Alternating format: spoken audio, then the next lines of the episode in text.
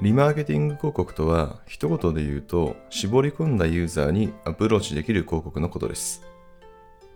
一度サイトに訪れたユーザー、特定のページに訪れたユーザー、動画を再生したユーザーなどのように、特定の条件を満たしたユーザーにだけアプローチすることができます。仕組みはとても簡単です。タグやコードをサイトに設置する。ユーザーがサイトに訪れる。広告管理画面でリスト化する。そしてそのリストに向けて広告を出稿します。たったこれだけで、リマーケティング広告を始めることができます。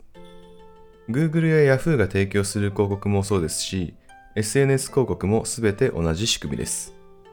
細かい設定方法などは本や公式サイト、ブログ記事などを参照してもらうとします。今回はスモールビジネスがどのように実際に活用していけばいいのかを解説します。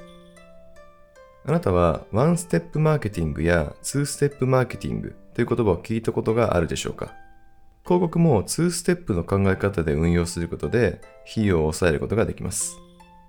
広告には様々な種類があります。もう種類が多すぎて全てを把握しきれないくらいです。でも我々スモールビジネスは細かいことを知る必要はありません。そういうことは専門家とか代行業者さんに任せておけばいいんです。大まかに単価の安い広告、単価の高い広告、この2つが把握できていれば十分です。一般的に単価の安い広告は母数を確保できますが制約率が低い。反対に単価の高い広告は母数は確保できませんが制約率が高い。この両者の性質を上手に活かすんです。単価の安い広告で母数を確保する。ユーザーにサイトに訪れてもらう。リマーケティング広告で制約をする。この流れが2ステップ広告となります。要するに、いきなりセールスしない。まずは資料請求やメルマガを登録してもらうという2ステップマーケティングを広告でも活用します。つまり、1回目で制約を見込まない。